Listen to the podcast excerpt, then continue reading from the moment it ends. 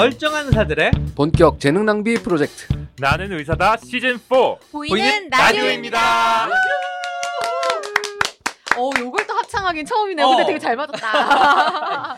예. 깜신이 있느냐 없느냐가 방송 분위기가 많이 달라요. 그렇죠. 깜신이 있는 날은 클로징이 있어요. 여러분 안녕. 그렇죠. 없는 날은 없어요, 클로징이. 클로징 안 하고 끝내요? 클로징 안 하고 그냥 뚝 끊어요. 네.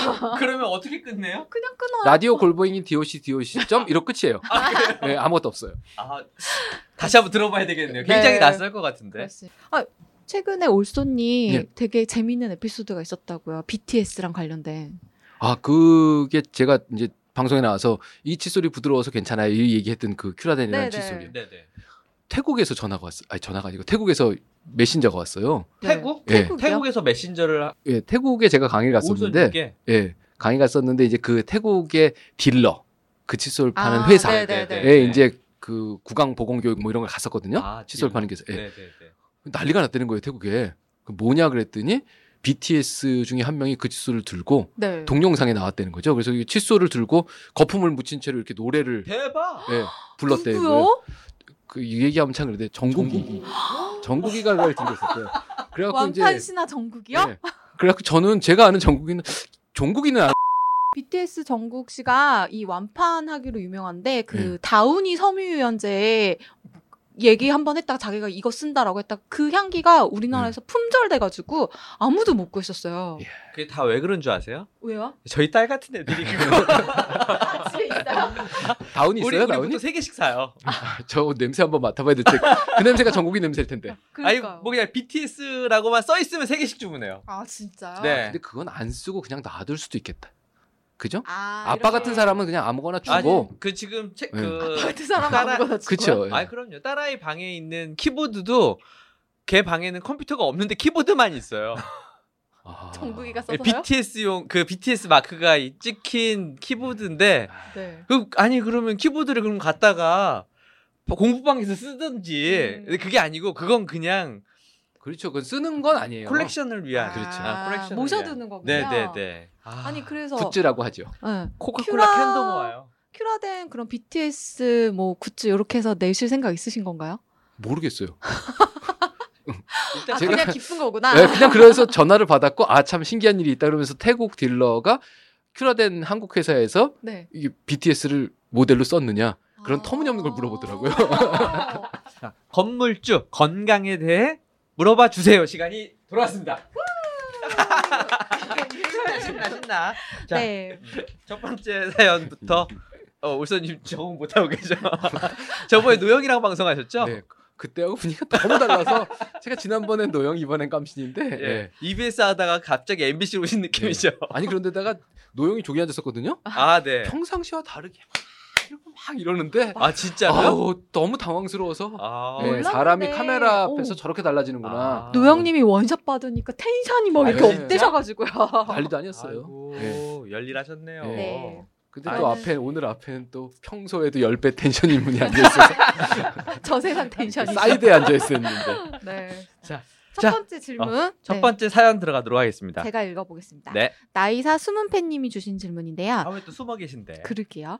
어려운 의학용어를 쉽게 설명해 주셔서 정말 저희 집의 주치의이십니다. 나이사를 듣고 코세척도 늘 해서 비염도 정말 많이 좋아졌습니다. 감사해요. 네. 오늘 제가 글을 남기는 이유는 얼마 전에 자궁경부암 검사를 했는데 산부인과에서 인유두종바이러스에 감염돼 다시 조직검사를 해야 한다고 하더라고요. 너무 무서워서 문의드려요. 저는 결혼한 지는 만 2년이 되어가고 현재 만 31살이며 아직 아기는 없습니다. 작년에 산전검사 때 받은 자궁경부암 검사에서는 이상이 없었고 가다실 국가 암예방주사를 맞았습니다. 1년 안에 맞아야 하는 주사인데 제가 작년에 해외에 나가 있는 바람에 세 번째 맞는 날짜를 정확히 맞추진 못했고 1년 좀 더 넘게 걸려서 세 번을 다 맞긴 했습니다. 다시 맞아야 할까요? 네. 그리고 인유두종 바이러스의 감염 경로는 성관계밖에 없는 건가요? 그렇게 관계를 많이 하는 편도 아닌데 너무 억울해서요. 심지어 남편이 처음입니다. 유유. 인유두종 바이러스에 대해 전반적으로 설명해 주시고 자연 소실이 되려면 어떤 노력을 취해야 하는지와 자궁경부 및 자궁을 튼튼하게 하는 운동이나 생활에서 지켜야 하는 것도 다뤄주시면 감사하겠습니다. 옹방님.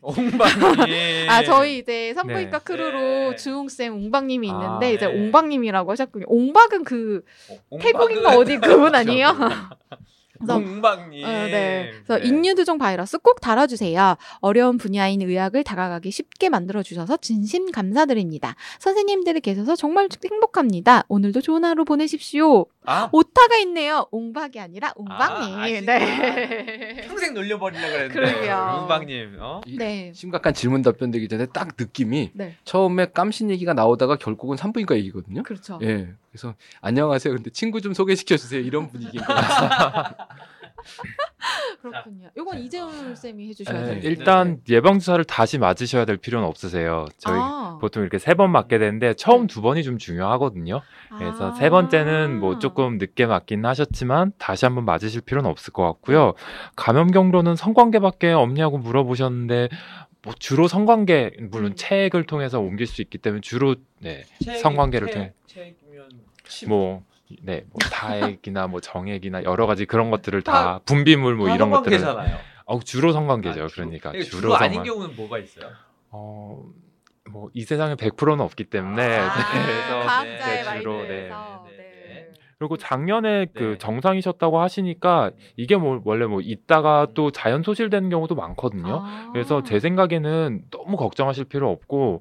대신에 다음번에 뭐 추적 관찰 하자고 했을 때 그때 그냥 가셔서 마음 조금 내려놓고 계시다가 예, 그때 검사하시면 될 것 같고요. 자연 소실되는 경우도 있군요.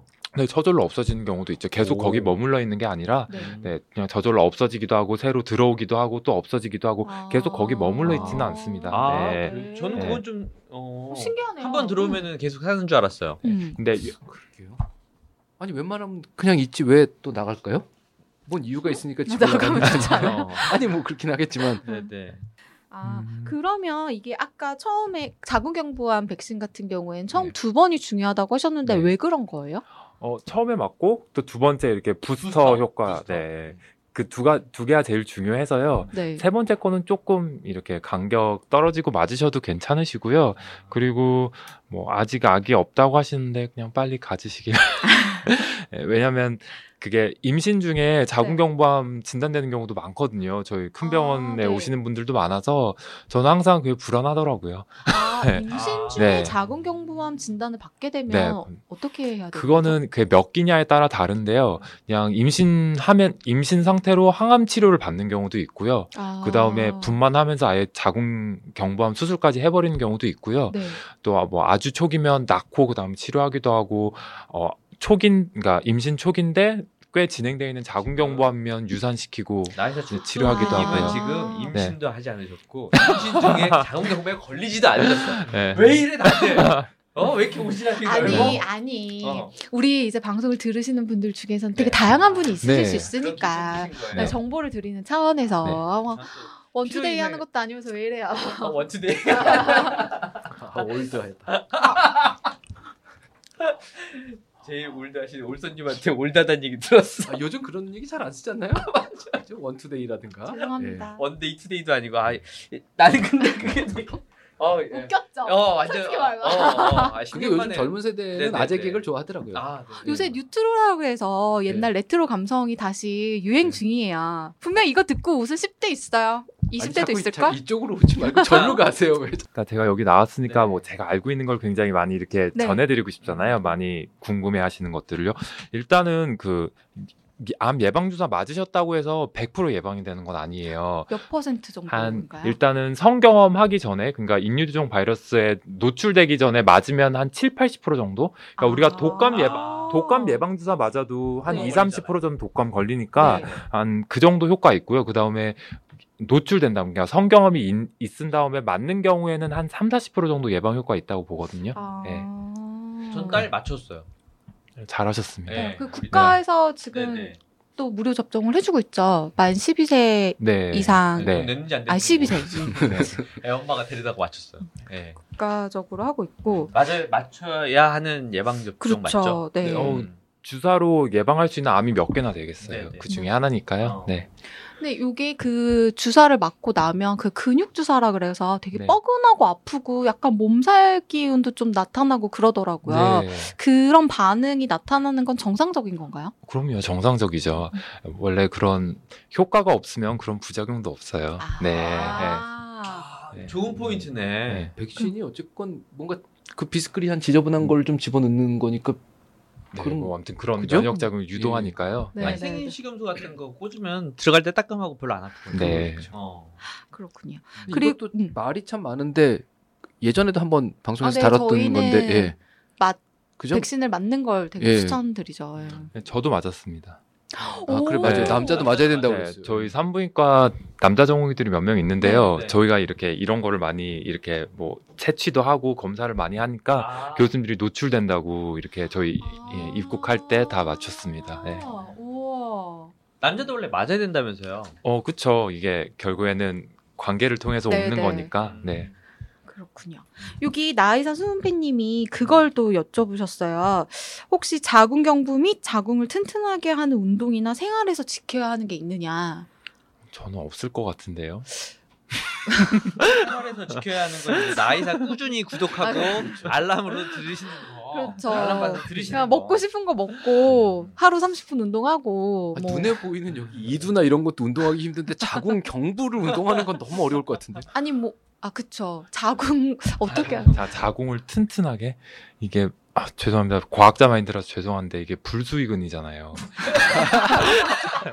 이게 자체 의지로 움직일 수 있는 근육이 아니기 때문에. 아, 네. 네. 아, 그래서 그렇죠. 근육은 네. 수의근과 불수의근으로 나뉘어져 있는데 예, 예. 불수의근이기 때문에 내 마음대로 움직일 수 네. 있는 게 수의근. 네, 자궁은 근육 조직이긴 건 맞는데 네. 그렇게 할 수 있기 때문에 운동을 통해서 어떻게 할 수 있는 건 없고요. 또 그냥 제 생각에는 그냥 뭐 예방적 좀 맞으셨으니까 마음 편하게 먹으시고 그냥 추적 관찰할 때 가시면 되지 않을까 싶습니다. 오케이. 네, 네, 네. 알겠습니다. 추적 관찰이라는 말이 무서워요. 추적. 그죠? 뭔가 잘못한 거 있는데 추적당하고 관찰 당하는 것 같은. 예. 우리 참 많이 쓰는 말인데 그죠? 네, 그렇죠. 팔로우. 예. 자, 다음 질문으로 넘어가도록 하겠습니다. 김정님께서 보내주신 질문입니다. 이건 우리 좋은 목소리에 이재훈 교수님 목소리를 한번 전해볼까? 네. 남편의 추천으로 듣기 시작해서 매일 새로운 에피소드를 듣고 있습니다. 명쾌한 설명 항상 감사드립니다. 불쏘 치약 관련해서 궁금한 점이 있는데요. 최근 고불쏘 치약에 관련한 이야기를 해주셨는데 아이는 몇 살부터 고불쏘 치약을 사용해도 될까요?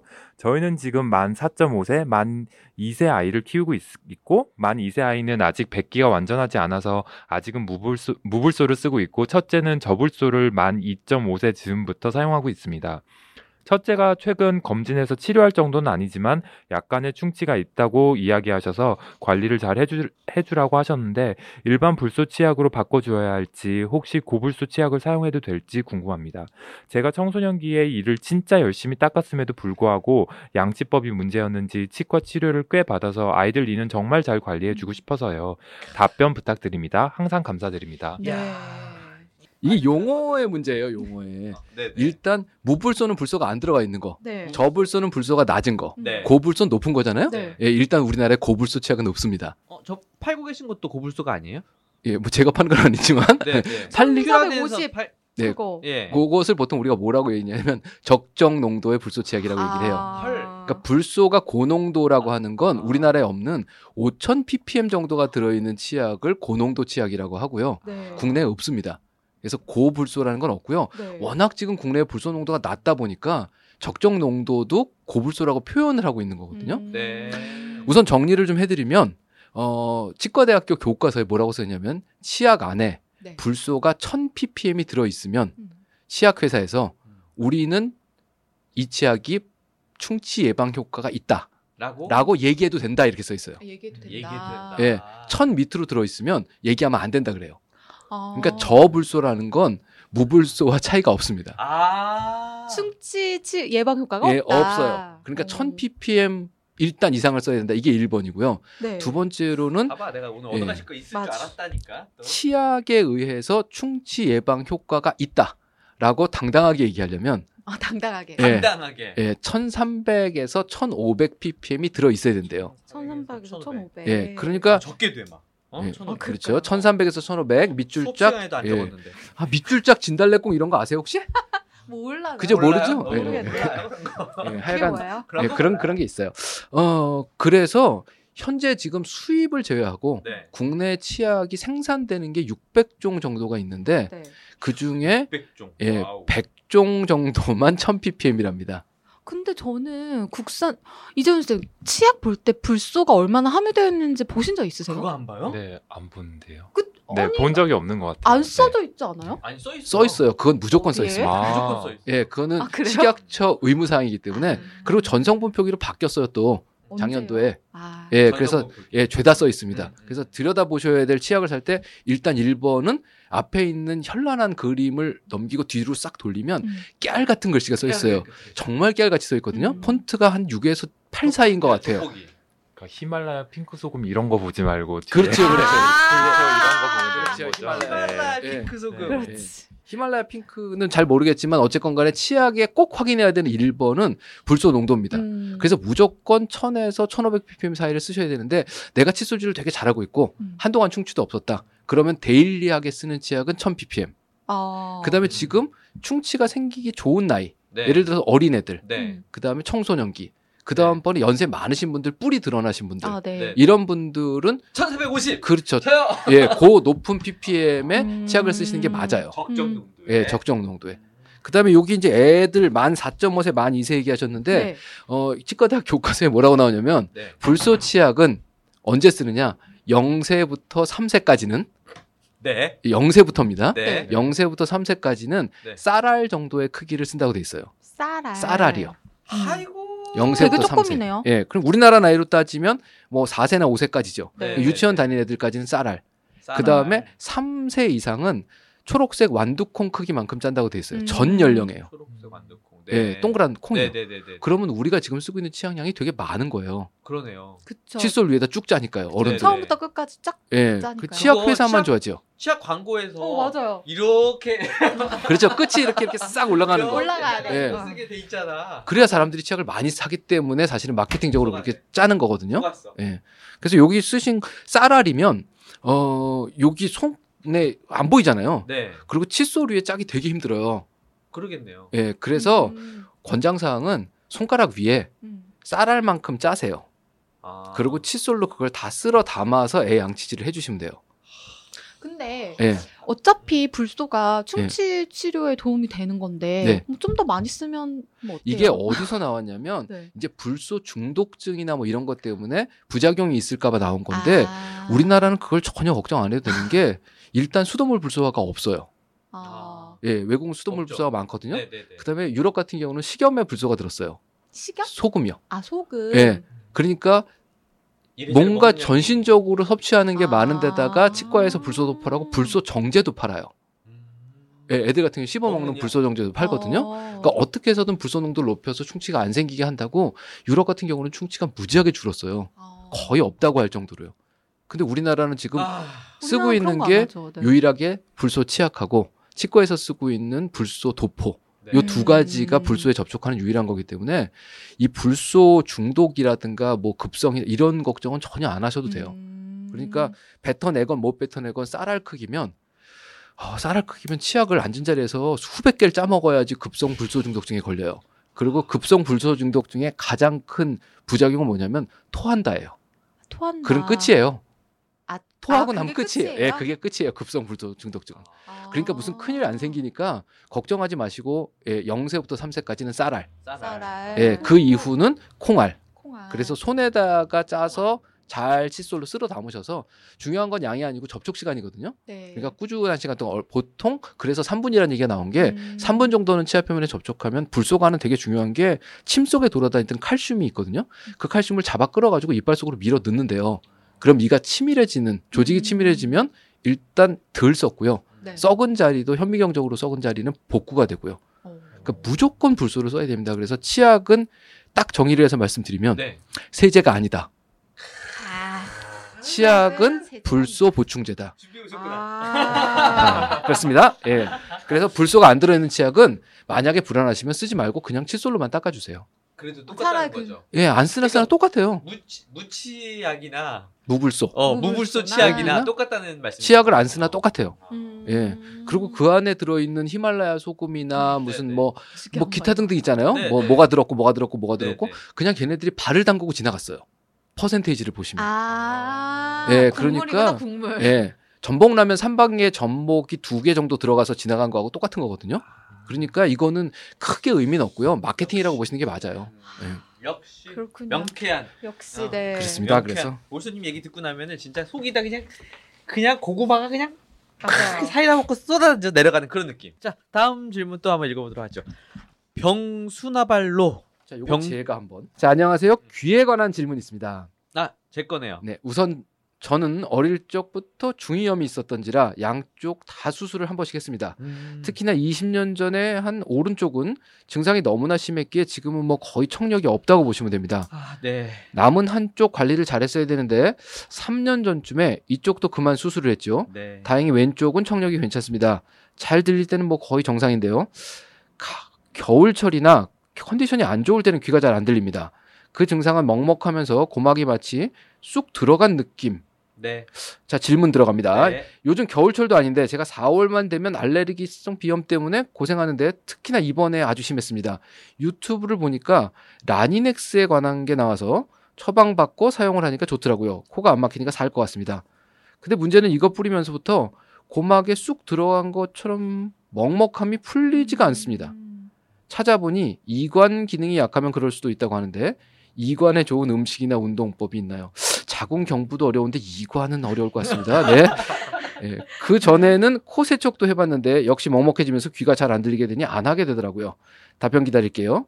일단 예, 한쪽 청력이 없으시니까 이 유일청이라고 하는데요. 저희가 한쪽 귀만 들으시니까 이거 잘 관리하셔야 되겠네요. 정말로.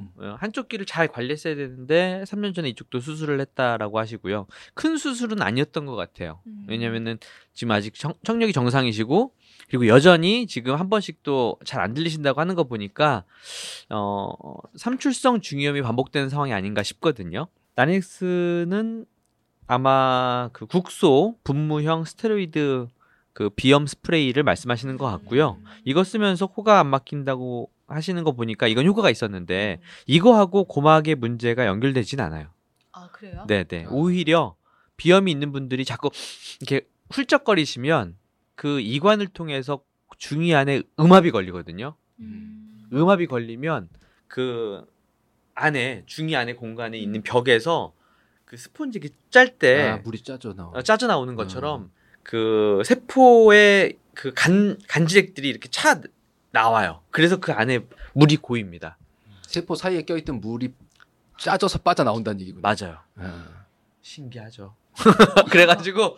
그래서 안 들리시는 걸 가능성이 높아요. 그래서 이 비염 스프레이 때문에 그 귀가 먹먹한 건 아니고 오히려 비염 관리를 잘 하셔야 이런 증상들이 반복되지 않을 거니까 그거는 그냥 코 증상에 도움이 되시면 계속 이용하셔도 되고요.